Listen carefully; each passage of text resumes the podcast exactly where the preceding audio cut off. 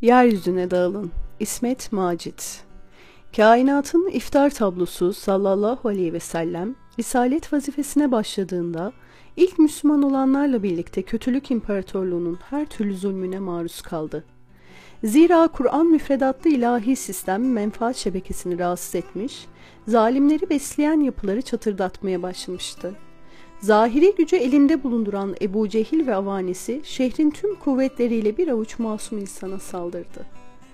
O sallallahu aleyhi ve sellem insanlara nurdan mesajları taşımaya başlayıp iyiliği iyilerle organize etmeye başladığında Mekke müşrikleri önce inananları alaya almışlar, doğru ve meşru olanla bu şekilde mücadele edemeyeceklerini anlayınca işkenceye başlamışlardı.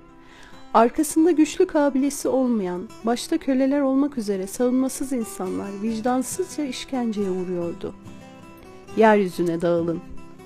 Mekke'nin inananlar için zulüm yurdu haline geldiği, granit kalpli kötülerin insanlığı eksilttiği, hatta yok ettiği günlerde Allah Resulü sallallahu aleyhi ve sellem inananları toplayarak onlara hicret etmelerini tavsiye ederek şunları söyledi. Siz bari yeryüzüne dağılın.'' Allahü Teala sizi yine bir araya getirir. Sahabiler, Ya Resulallah nereye gidelim diye sorunca da eliyle Habeşistan'ın bulunduğu tarafı işaret ederek siz Habeş ülkesine gitseniz iyi olur. Habeş hükümdarının yanında hiç kimse zulme uğramaz. Orası doğruluk yurdudur. Umulur ki Allah sizi orada ferahlığa kavuşturur buyurdu.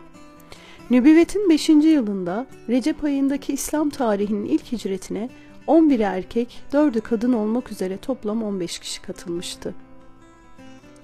İlk hicret edenler Garanik vakasından sonra müşriklerin Müslüman olduklarına dair Habeşistan'a ulaşan yanlış bir haber sebebiyle Mekke'ye geri döndüler.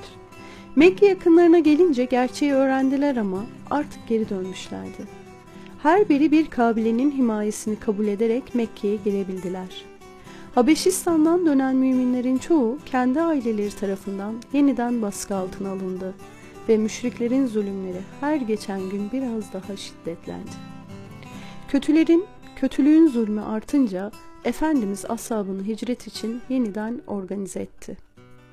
Nübüvvetin 6. yılında Hazreti Cafer İbni Ebi Talib'i başlarına önder olarak seçerek ikinci kez ashabını Habeşistan'a yolladı. İkinci hicrete 18 ya da 19'u kadın olmak üzere 101 ya da 103 Müslüman katıldı. İlk muhacirlerin hemen hepsi ikinci hicrette de yer almıştı. Bu sefer hicret edenlerin çokluğundan dolayı 10 bin nüfuslu Mekke toplumunda hüzün havası esti. Zira neredeyse her aileden bir kişi Mekke'den ayrılmıştı. Neden Habeşistan? Allah Resulü Müslümanların hicret edeceği belde olarak Habeşistan'ı seçmişti.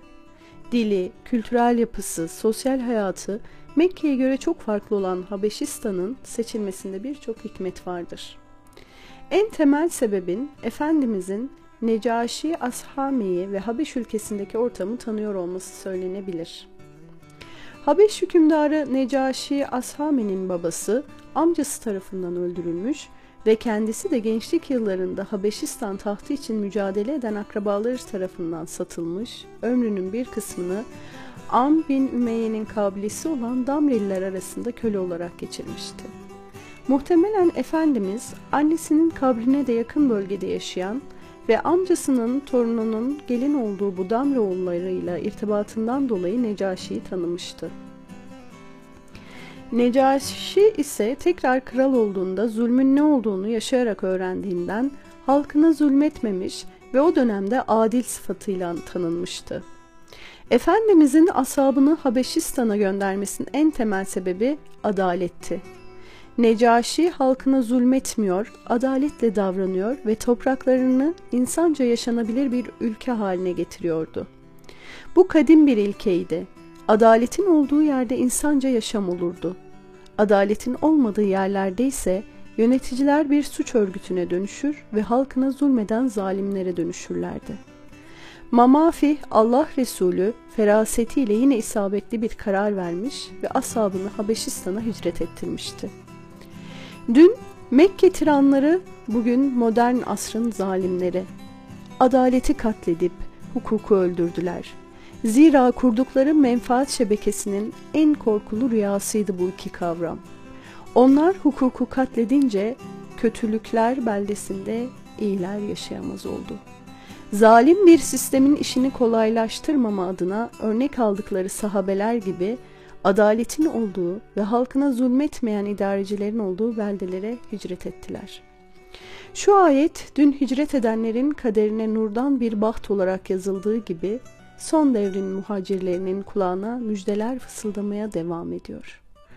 Zulme maruz kaldıktan sonra Allah yolunda hicret edenleri dünyada mutlaka en güzel bir yere yerleştiririz. Ahirette verilecek mükafat elbette çok daha büyüktür.